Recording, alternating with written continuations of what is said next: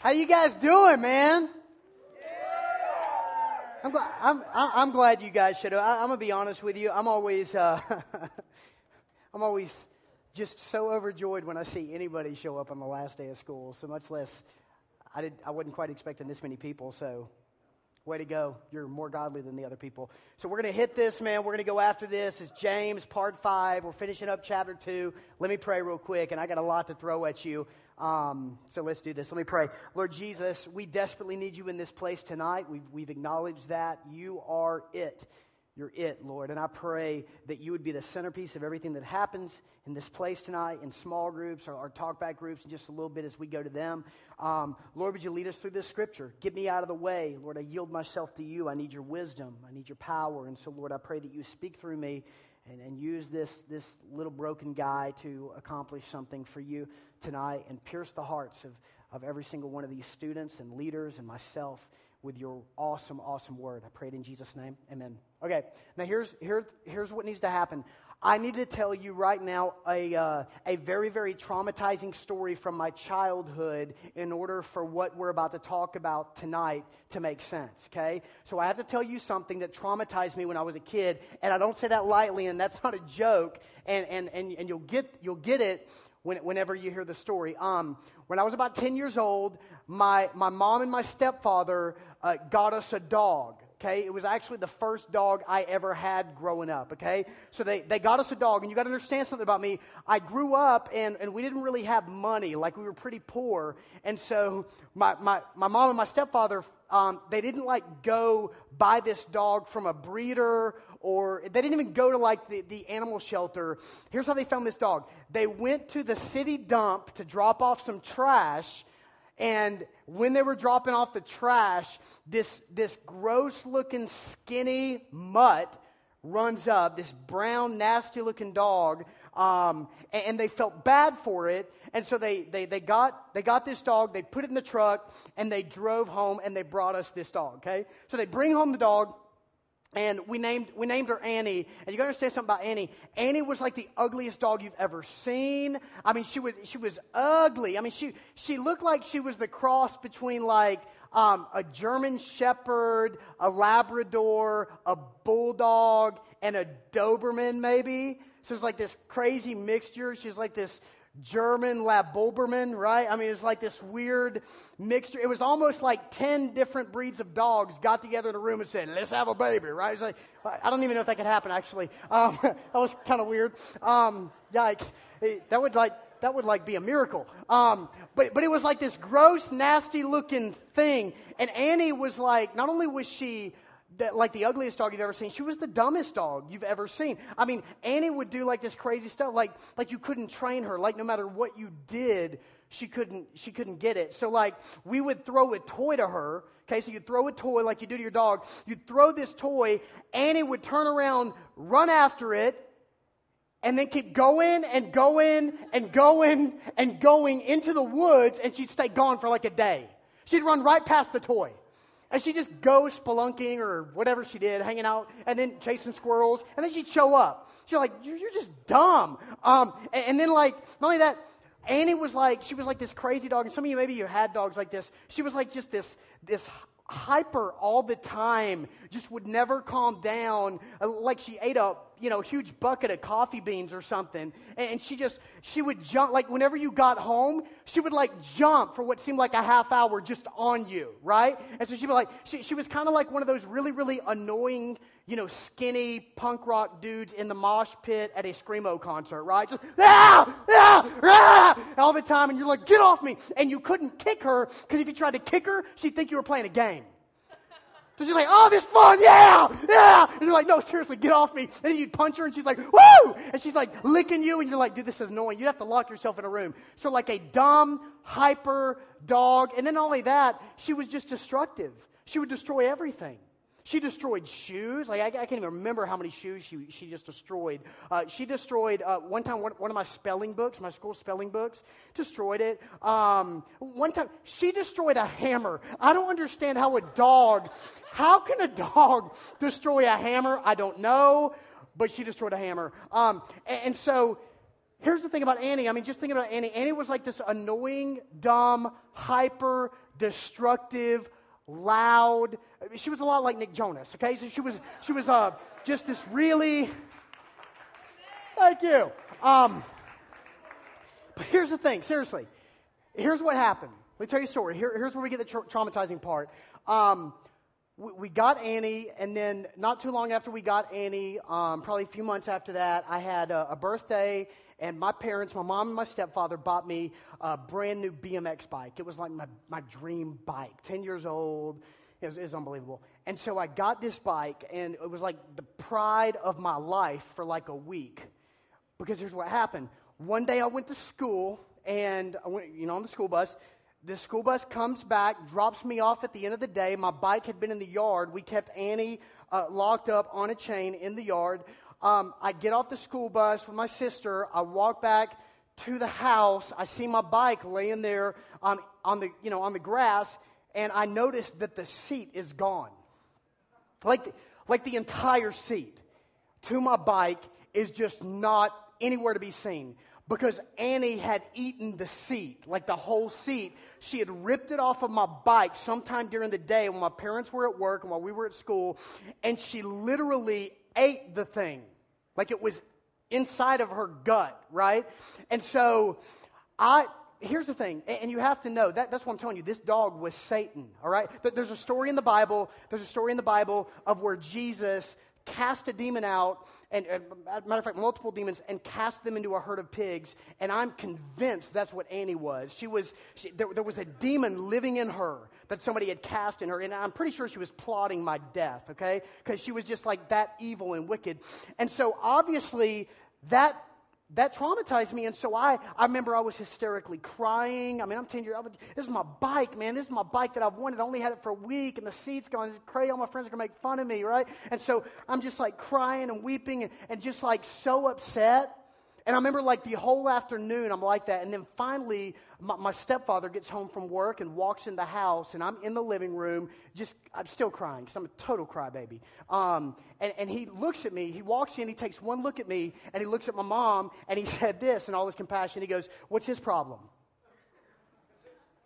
And my mom looked at my stepfather and said, uh, Annie ate the seat off of his bike today. And I will never forget what happened next. Um, no lie. My stepfather didn't say a word, walks into his bedroom. He's there for, I don't know, maybe a minute or so. Walks out with a 12 gauge shotgun in his hand. Takes.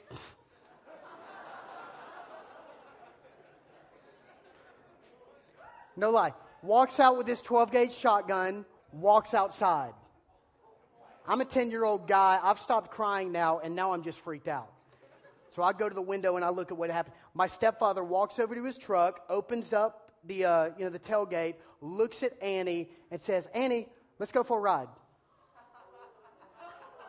And Annie, being a stupid, skinny dude in a mosh pit at a Screamo concert, is like, okay, woo! And jumps in. He's like, this is going to be fun. And has no idea what's about to happen. My stepfather closes the tailgate, gets in the truck, and drives away. About 20 to 30 minutes later, he drives back, and Annie's not in the truck anymore. He walks in the house, he looks at my mom, and he says, What's for dinner? Didn't say a word about Annie. Later on in the night, I'm on, I haven't said anything. I'm scared because he had a 12 gauge shotgun. I don't know what this guy's about to do.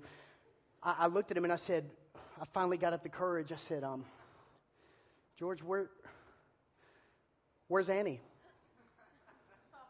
And he looked at me and he said, I shot her.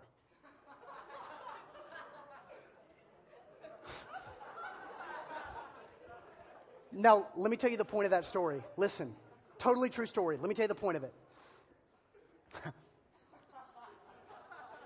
Ninth grade girls crying in here. Um, let me tell you the point. Listen, listen, there is a point. Because you have to understand my stepfather's thought process here.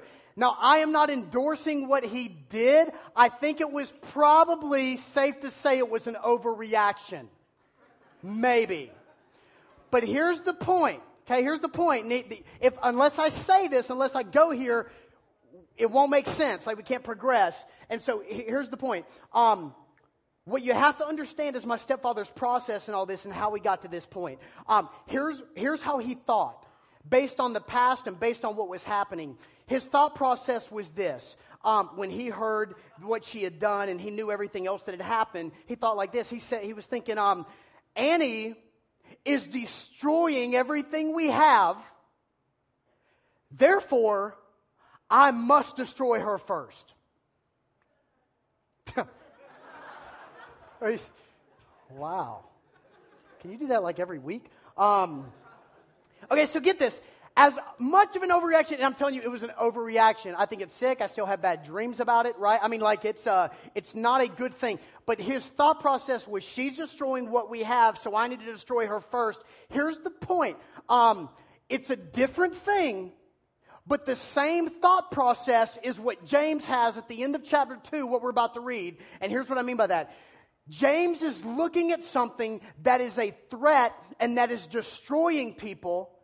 And his thought process is this there is something that is destroying people and it's causing people harm. And so I need to annihilate it before it annihilates people. And it's, here's the thing what James is talking about and what James is focused on isn't like some satanic dog like in my case, but it's a, it's a lie.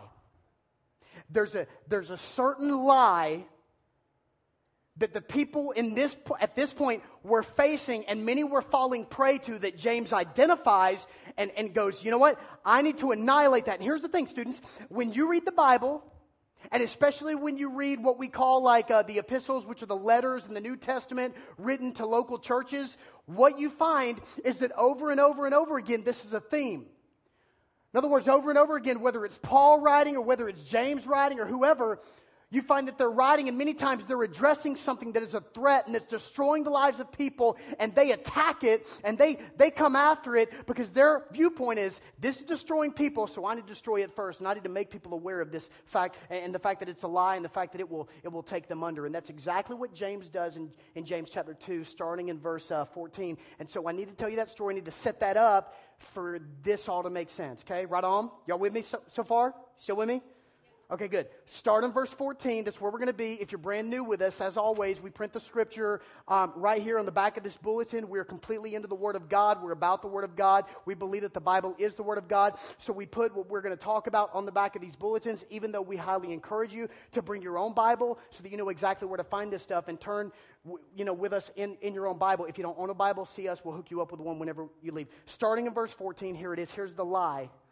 James begins to break this down. Here, here it is he starts off by dealing with it, asking a question, okay, about this lie. Here's what he says What good is it, my brothers, if a man claims, very important word, what good is it, my brothers, if a man claims to have faith but has no deeds? Can such faith save him? Save him? No, no, listen.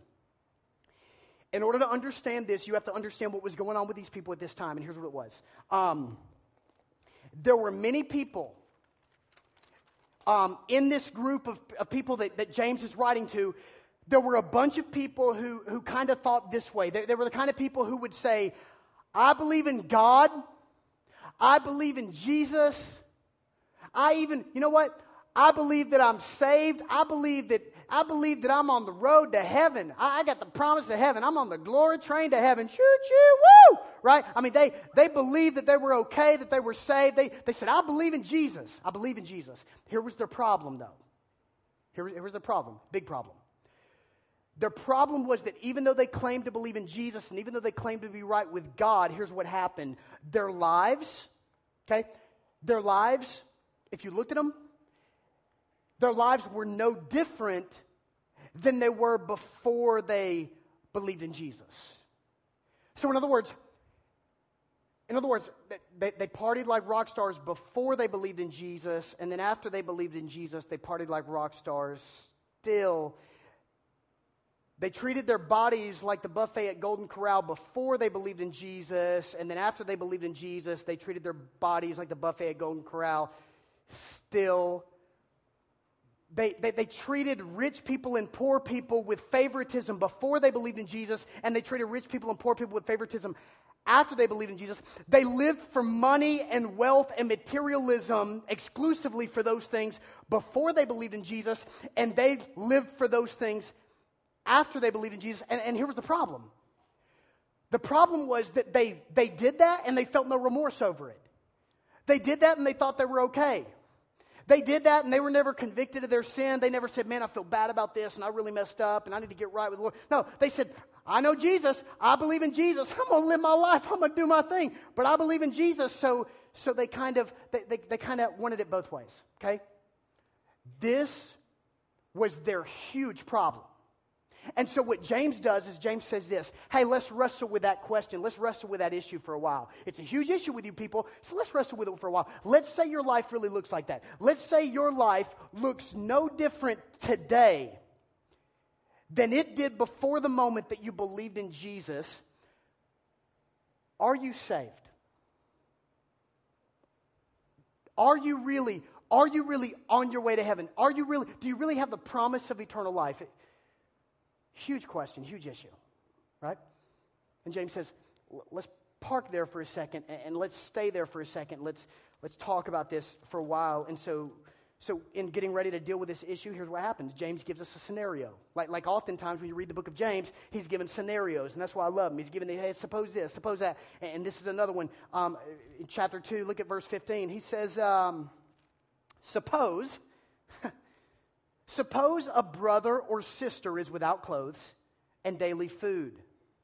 If one of you says to him, Go, I wish you well, keep warm and well fed, but does nothing about his physical needs, what good is it?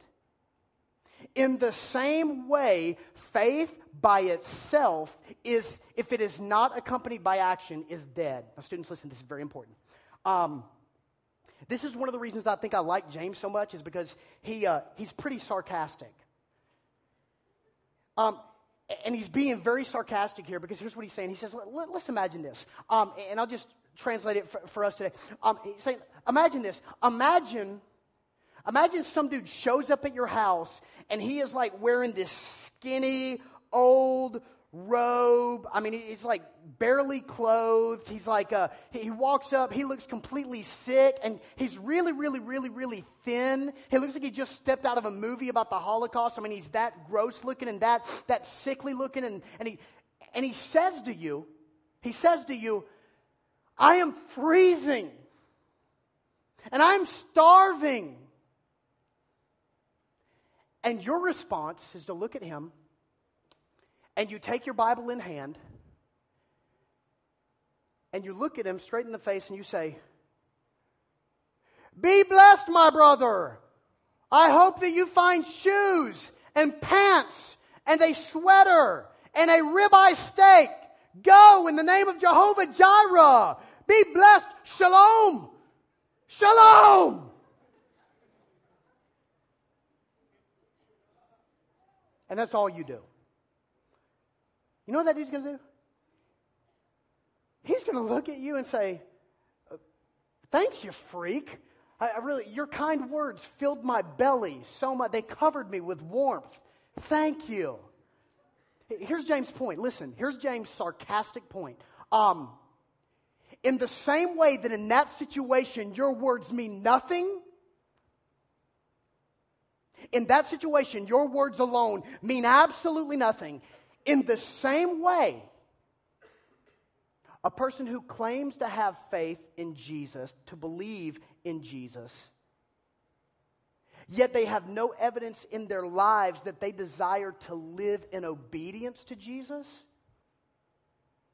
you got to understand that your claims, they're empty. Here, here's another way of saying it. Listen, let's imagine on your front doorstep a dude shows up covered in blood.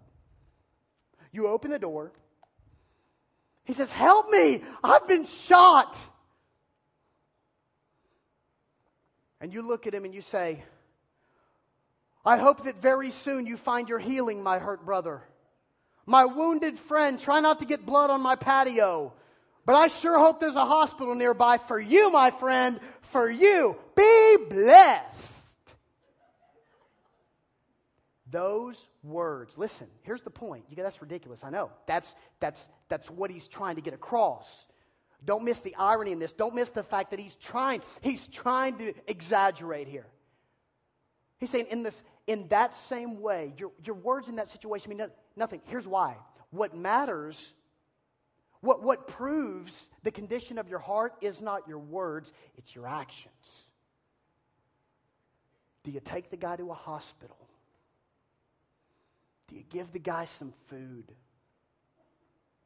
Because what proves your heart and what proves your faith isn't just the words that you speak, the empty, hollow words that you speak that have no evidence to back them up. The proof that your heart's been changed is what you do. Do you see it? No, no, no. Stay with me. This is very important. Look at what happens here in um, verse 18. Verse 18. Look at this.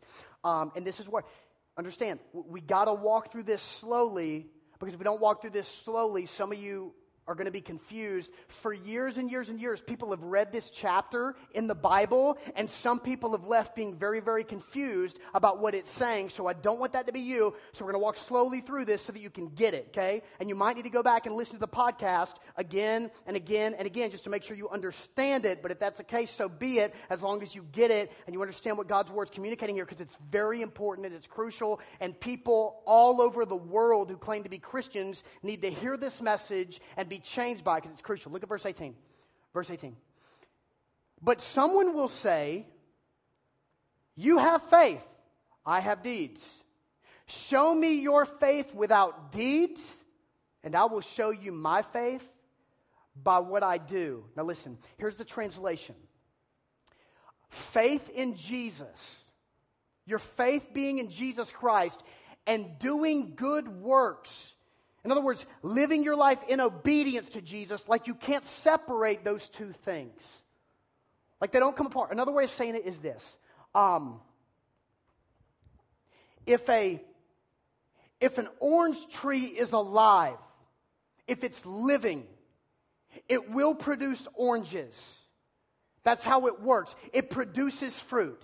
In the same way, if you have real faith, like real trust and faith in Jesus, real faith, you will produce fruit. You will exhibit good works and evidence in your life. You will have a desire to be obedient to Jesus. Now, listen, because here's where people get tripped up. Here's what happens I, have had conversations with people uh, literally over this scripture, and here's what they say. They say, Well, Anson, I just found a contradiction in the Bible. I just found a contradiction in the Bible because you just told me that um, the evidence of me having faith is that I do good things, but, but, John 3 16, that God so loved the world that he gave his only son so that whoever believes in him would have eternal life. So, so I just found a contradiction in the Bible. My response to that is no, you didn't. Because here's why. You have to understand what Jesus means by the word belief because it's very, very different than what we mean by the word belief in our culture. Because when Jesus is talking about believe, whoever believes in me, he's not talking about just giving what we would call mental assent to the fact that, yes, Jesus, you are the Son of God. Okay, yes, I believe that in my mind. Yes, my mind lines up with that. Yes, I believe. No, he's talking about this. He's talking a be- about a belief where you are so absolutely convinced that you forsake everything else to follow him. This is why the Bible uses the word over and over and over and over again repent. Repent of your sin. That's what, that's what it means. It literally means to change your mind and to turn in the other direction and to follow Him. That's what the word repent means. So you need to understand. And by the way, this isn't like something that's in conflict with, with what Jesus taught. This goes right along with everything that Jesus taught. The fact that whenever you have real faith in Jesus, your life will exhibit it. Your life will show evidence. People will look at your life and go, Yeah, I can see a change in their life. This is the very message of Jesus. And I put a couple examples down on here. Look at Matthew chapter 7, verse 16 through 21, right here on your bulletin. The words of Jesus, he says, By their fruit you will recognize them. Do people pick grapes from thorn bushes or figs from thistles? Likewise, every good tree bears good fruit, but a bad tree bears bad fruit. A good tree cannot bear bad fruit, and a bad tree cannot bear good fruit. Every tree that does not bear good fruit is cut down and thrown into the fire. Thus, listen, thus, here it is, by their fruit you will recognize them. By their fruit Translation, by their lives, by, by the works in their lives, by how they live, by their heart, by whether or not they have a desire to be obedient to Christ. And when they mess up and when they sin, they come running back to Jesus and they, they, they ask for forgiveness and they want to be right with the Lord and they want to obey Him. You will recognize them by their fruit. This is the message of Jesus. Go to the next verse, Luke 6, verse 46, the words of Jesus, where Jesus said this. He says, Why do you call me Lord, Lord? And do not do what I say. I mean, hello? Mean, you ever thought about that? And here's the thing in our culture, it's hard for us to grasp that because we don't use the word Lord a lot. So let me translate it. It would be very, very clear to these people because here's the deal when you call somebody Lord, you don't say no to them.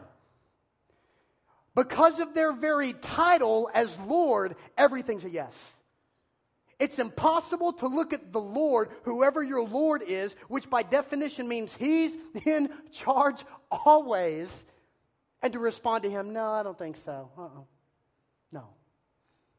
Uh, by the way, a scripture I didn't put down on here, just off the top of my head, uh, Matthew chapter 5, verse 16, where Jesus says, Let your light so shine before men so that they may see your good deeds and give praise to your Father in heaven.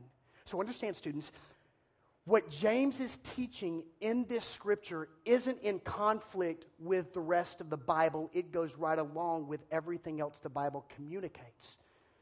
It goes right along with everything else that Jesus ever said. If you truly have faith in Jesus Christ, your life will be different. Does that mean you're perfect? I hope not, because if it does, I failed. It doesn't mean perfection. What it means is it means an increased desire over time in your heart to follow Jesus and to be obedient to Jesus and to have your affections on Jesus and to want to worship Jesus and want to grow in your relationship with Jesus. Now look at this. Verse 19. I love this is so good. Y'all say it's so good. I'm serious. Look at this, verse 19. You believe. Listen, because some of y'all are going, hey, bro, but seriously, man, I do believe. Anson, who are you to tell me my faith isn't real? Yeah, I live how I want to live. I do what I want to do. I feel little to no remorse over it whatsoever. I never come running back to repent and ask for forgiveness of my sins and really get right with the Lord. But you know what, dude? I believe. So who are you to tell me? Um, well, I'm nobody to tell you, but look, look, at what it says right here in this verse. Um, verse 19. You believe that there is one God. Good. Even the demons believe that and shudder. It's so good. Because, here's, here, here's why. Um, in other words, James is, James is, it's like James is surrounded by all these people who are going, but James, I believe in God. But James, I believe in Jesus. And James is looking back at these people going, congratulations, Skippy, what you want, a cookie? Because here's the deal congratulations, you've reached the level of a demon. Congratulations, you are equal with demons because I hope y'all understand. You understand that demons aren't atheists, right? I mean, I mean, I hope you get that. You understand that you will never see a demon in a picket line going, There is no God, there is no God, there is no. Uh, no demons know that there's a God, they just hate him. They just absolutely refuse to bend the knee. They live in rebellion and they live to thwart, try, attempt to thwart everything that God does. They hate God. They're not atheists. The Bible is clear on this over and over again. I mean, understand, demons believe in God. Demons believe that Jesus is the Son of God. We get that from the scriptures. Demons even believe that the Bible is the Word of God. The issue with demons, listen, here's, here's the deal. The issue with demons is not with their knowledge, it's an issue of surrender. They refuse to surrender to Christ. That's the issue. So it's not the issue of belief. So you go, why, why isn't it enough just to believe? Why isn't it enough to just give mental assent to the fact that there is a God and Jesus is the Son of God? I believe in my brain that those things are true because that's what the demons do too. So, what it means to really know Christ and have a relationship with Jesus and have faith in Jesus, it doesn't, it doesn't just mean that you believe in your mind, you give mental assent to that fact. It literally means you surrendered that truth and your heart caves in under the weightiness that there is no God but God, and His Son is Jesus. And without a relationship with Jesus, and without with what Jesus did on the cross for us, we are lost and we're in danger of God's wrath. But with a relationship with Christ, we're forgiven forever because of God's grace, not because of anything we've done for ourselves. And then, look at this, it's beautiful. Verse 20. You foolish man. Well, that's flattering. You foolish man. Do you want evidence that faith without deeds is useless? Now, don't miss this, students. This, little verse is very important because the implication here is um, if you are a person, if you're a person who, who believes that you're okay, you're okay with God and, and you're You've experienced salvation simply because of in your brain you believe something, but you never surrender to it, but in your brain you believe it. James, James implying here in this scripture that you're, you're, you're just acting foolish. And here's why. And I don't think he's trying to be mean here. I know he's not trying to be mean because this is the heart of God. This is God using James to write these words. Here's what I think um, it's common sense. It's common sense. And here's what I mean by that. Um, let's say I, got up here next Wednesday night. We did the announcements as usual, and da da da da da da da da da da da da da da and cheesy music's going on, and all the guys from you know all the guys from Decula are up here dancing like chickens, like they were tonight, and and I come running up here after the song's over, and I jump on this platform and I say, "Hey everybody, guess what? I'm a pickle." And you go, uh, huh? I'm a pickle! Uh, bro, seriously, um, no, no, you're not. Yes, I am. I'm a pickle. And if you say anything different than that, I will kick you out of church. But you're not a pickle. I believe I'm a pickle. Um, here's, here's the deal. Just because I believe something in my mind doesn't mean it's true. Here's the point just because you believe in your mind that you're okay with God because you believed in your mind that Jesus is God's son, but you've never surrendered to that truth, it doesn't make it, doesn't make it true. So, so, when you, so when you believe that you're okay with God simply because you've given mental assent to the fact that Jesus is God's son, just like the demons have, when you're just acting foolish. And then he goes on to do something brilliant. Here's what James does. James gives us two examples from Old Testament history of people who are famous for their faith. But they're famous for their faith. Listen, they're famous for their faith not because of just what they said, but what they did. Does that make sense? So they're famous for their faith not just because they stood up and said, Everybody got faith. They're famous for their faith because they put everything on the line and risked it all to do something, and it was evidence of the fact that they had faith. Do you see it? Now, now look, at, look at what it says. Verse 21, here's what he does.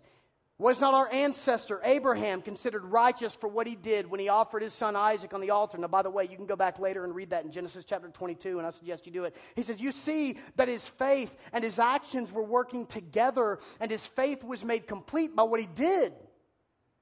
And the scripture was fulfilled that says Abraham believed God and it was credited to him as righteousness, and he was called God's friend. You see that a person is justified by what he does and not by faith alone. In the same way, and then he's going to give us an example from the book of Joshua, chapter 2. In the, in the same way, was not even Rahab, the prostitute, considered righteous for what she did when she gave lodging to the spies and sent them off in a different direction? Here's what he does he gives two examples. He gives an example of a man in the Old Testament, he gives an example of a woman in the Old Testament, and they are complete polar opposites. One is a nobleman who was pretty wealthy, Abraham. Another one was a woman who was a prostitute and despised by the people.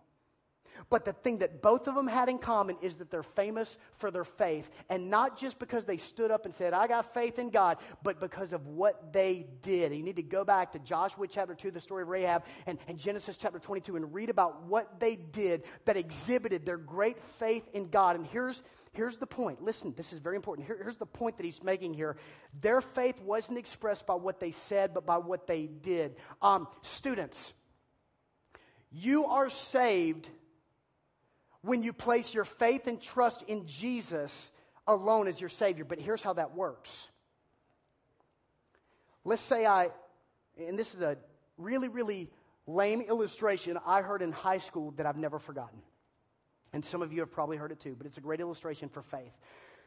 Let's say I looked at this stage right here and I said, This stage can hold all my weight. It can. It is strong. It is made out of things. It will be able to hold me and it will keep me from falling. It is, it is, you know, endorsed with bolts here and titanium alloy that they use on the space shuttle. And if I sat on it right now, I would not fall to the ground. I am quite sure that could hold me. That's not faith. That's not faith. That's me talking loud. It's me saying a lot, but it's not faith.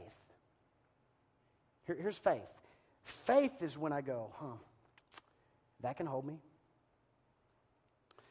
It can hold me. It'll, if I put all my weight on it, I will not fall. I hope this doesn't fall. It's going to be really dumb. okay, that's, see, here's the, here's the deal. Listen, look at me. This is faith. And the thing that Jesus is trying to communicate is this um, God so loved the world that he sent his only Son so that whoever believes in him would not perish but would have eternal life. The point is this if you have faith in Jesus, it will be evident in how you live. It doesn't mean you're perfect. It doesn't mean you never ever sin again. You will. I promise. You'll mess up again. But what it means is when you do, your heart is heavy and your heart is broken and you desire to get right with God because you know you've sinned against Him. You with me? Now, here's how he finishes it up. Um, and let me explain this. Um, l- let me explain this principle right now, and then we're going to be done. Th- this idea that um, what we, it's not just about what we say, it's about, you know, what we do. Um, when I was in ninth grade, and this is where we're gonna, how we're going to end. When I was in the ninth grade, grade I decided that I wanted to, uh, I wanted to play baseball. I wanted to do a sport. Up to that point in my life, I'd never played an organized sport ever, ever, ever in my life. And I wanted to do it because I wanted to prove to myself and everybody else that I, that I could do it right? So I go, I show up for tryouts. I try out for the ninth grade team at my school, and tryouts last throughout that week. And by the end of that week, I find out that I made the team. I'm unbelievably excited. This is incredible because I'm hoping it can help me on a few planes. I'm hoping it will gain me a little bit more respect around my campus. I'm hoping that maybe it would earn me, you know, some shots with the ladies. And I'm hoping that honestly, I could get a letter jacket by the time that I graduated. So, like those three things, I'm like, dude, I hope those things can happen because of the fact that I'm going to play baseball now. Okay? So, here's how this works. You need to understand this, though. I found out later I didn't make the team because I had any skills at all. I made the team because only 10 dudes tried out. And all 10 made it. So you need to know that first, okay? Because I'm about as good as baseball as Jessica Simpson is at spelling, okay? So it's just not happening for me. So I desperately, desperately need help in that area, okay? I'm kidding. Um, Jessica, if you're listening, she listens to the podcast. Um, so here's, so here's how this works. Um, get the scenario in your brain. Okay, get this picture. I am. Uh, I. It's. Uh, it's the first game of the season. The very first game of the season. we're playing at my school at home. Um, the, the coach, obviously, he plays me, he starts me, but he puts me in right field, of course, because I'm pathetic. He puts me in right field. No offense to any of you right fielders, but you're probably pathetic too. Um, but here's what happened. He puts me out there, and listen, I mean, I know he's probably praying that the ball doesn't get hit to me. He's probably just, please, Jesus, don't, don't let this ball get hit to Anson. And, and so I'm out there in right field, and I kid you not, uh, first batter happens to be left handed. You see what's coming? Um, first batter's up there. The first couple balls that are pitched to him goes right by him. The third ball that's pitched to him, he makes contact. It jumps off the bat. It comes straight towards me.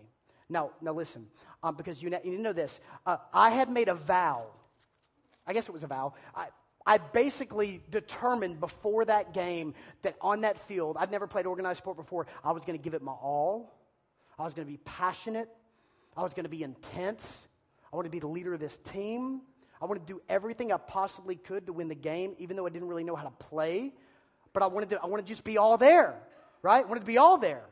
Mostly because there was a few hotties sitting out in the bleachers, right? And so I'm like, and just like any guy in here, you want to impress the girls. And so you're just like, I'm gonna, I'm gonna be awesome out here. Like I want them to leave this game going, who's that blonde kid in right field? I want them digits, right? I mean, that's what that was my goal. And so I'm out there in right field, the ball jumps off the bat, coming towards me, and so here's what happens. Guys, I don't know, especially guys that play sports, and maybe ladies too. Um, at least this happened to me when I was a guy that played sports. Um, I, uh, there's like a man that lives in my brain that says things. He screams things in a really loud voice. Um, it's like this intense, maybe it's just me. You're like, oh, that's comforting, Pastor. Um, Pastor hears voices. That's cool. That explains a lot. Um, but at the time when the ball gets hit, I hear the voice say, Run! Catch it! Girls are watching! So I obey the voice and I run as fast as I can straight towards where this ball has just been hit. And I start screaming like the coach taught me in practice I got it, I got it, I got it, I got it.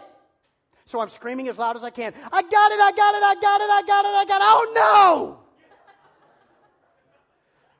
Because the ball went about 20 feet over my head, got totally burned, misjudged it. Its bouncing rolls all the way to the fence. I'm so nervous, though, and freaked out that when I turn around and I run to the ball at the fence, I'm still screaming, I got it, I got it, I got it, I got it. And my team's looking at me going, Who's this loser? I pick up the ball, and again, I'm so nervous because I know I look like a total idiot. I'm so nervous, my arm kind of turns to jello. I throw it, and it goes to center field. No lie. It goes to center field. By the way, the leadoff guy who just hit, fastest dude on the team, still running the bases, ends up being an inside the park home run, first game of the season, first batter that was faced. Most, one of the most humiliating moments of my life.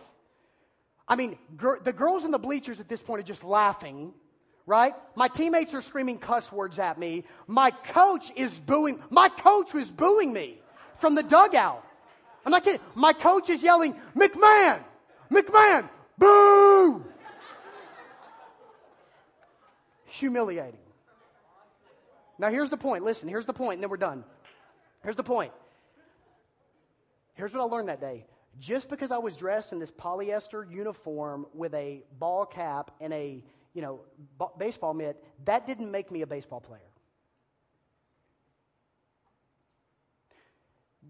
The point that James is trying to get across here is this just because you believe in your mind that Jesus is the Son of God, that's not what makes you a Christian.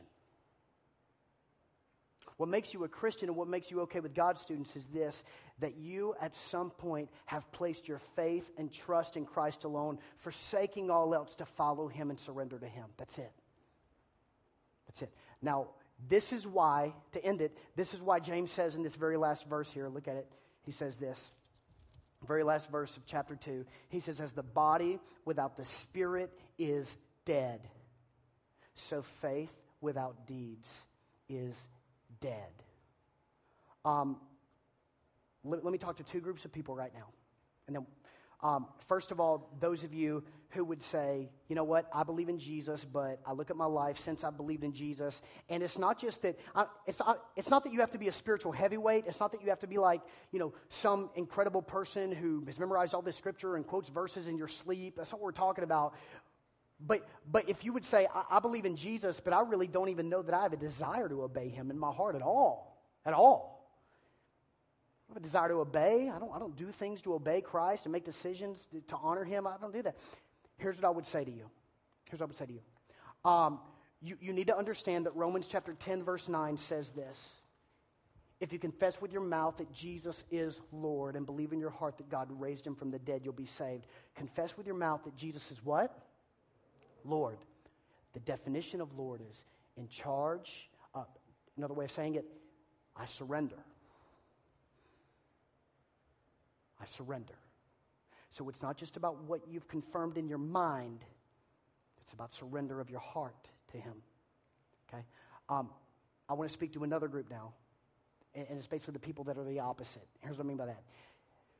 There may be some people in here who are like, um, maybe you don't necessarily have faith in all this Jesus stuff, but you consider yourself to be a pretty good, decent person, right? And so you're like, man, I look at my life and I got good deeds. Matter of fact, I look at my life compared to a lot of people that claim to be Christians, and I'm like outmatching them. Like I'm doing better stuff than them, like on my campus, at my school. Like I'm telling you, here, here's what you need to hear. Okay, here's what you need to hear. Um, but because here's what you got going for you. You know, you're thinking to yourself, man, I, you know, I've never killed anybody. I never kill anybody. I, I go easy on the swears most of the time right? I'm one of about 50 students on my campus that are still, you know, virgins. I, you know, I, I, I, I, never, under any circumstances, listen to boy bands, right? I'm pretty squeaky clean. I'm living a good life. I'm making good decisions. But, but, but in all seriousness, you think, listen, you think that you're good, you're decent. The Bible, uh, aka God, disagrees with you. Um, Here's what God says Romans chapter 3, verse 10 says, There is no one who is good, no one righteous, no, not one. We have together turned away and become worthless. In other words, all of us have sinned against God. No one is good on their own in this room. Nobody. Nobody. Uh uh-uh. uh Because we're sinners. And the Bible also says this in Isaiah chapter 64, verse 6. It says that our, our most righteous deeds are like filthy rags in the presence of the Lord, which literally means which literally means like filthy um, menstrual cloths.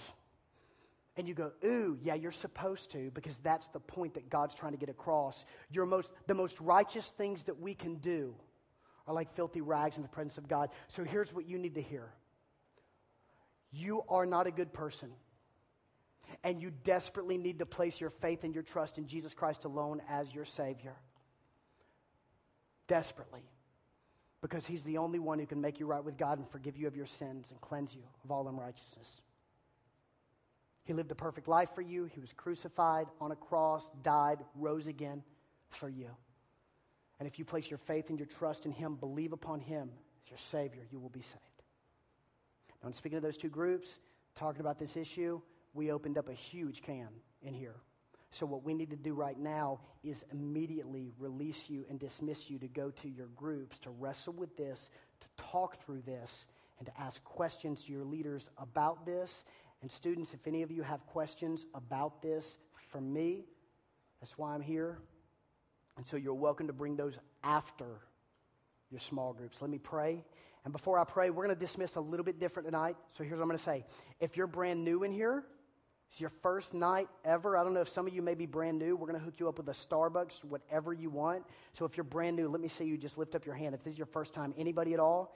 Brand new people, newbies, here's what y'all need to do. I'm going to ask you all right now, and if you want to take a friend with you who's a normal person, that sounded weird, um, who, who's a regular, that's what I meant, and, and, take them with you, that's cool. But you guys go to the Starbucks and meet me by the creamer station right now if you don't mind, because I want to, we're going to hook you up with a Starbucks drink on us tonight, right now, to say we're glad you came. The rest of you, let's pray. As these are moving out, as these are leaving, going to Starbucks, the rest of us, let's pray. And then when I'm finished praying, when I say amen, you guys go directly to your small group. Lord Jesus, Lord Jesus, the truth is good works cannot save us. only faith in you, Jesus, can save us. But true faith will always result in good works. True faith in you, Jesus, will always result in good works. It will always result in what you call fruit, always, if it's true faith. Your word is clear. And so I pray that that's what we leave with tonight. That, Lord, it's faith in Jesus Christ that saves us, but we are saved for good works, to do good works, to show the evidence that our lives have been changed and our hearts have been renewed. We've been redeemed. Lord, I pray that right now as we go to groups, you'd speak to us as we wrestle with this incredible, incredible, and weighty topic. I pray it all in the awesome name of Jesus. Amen. All right, y'all.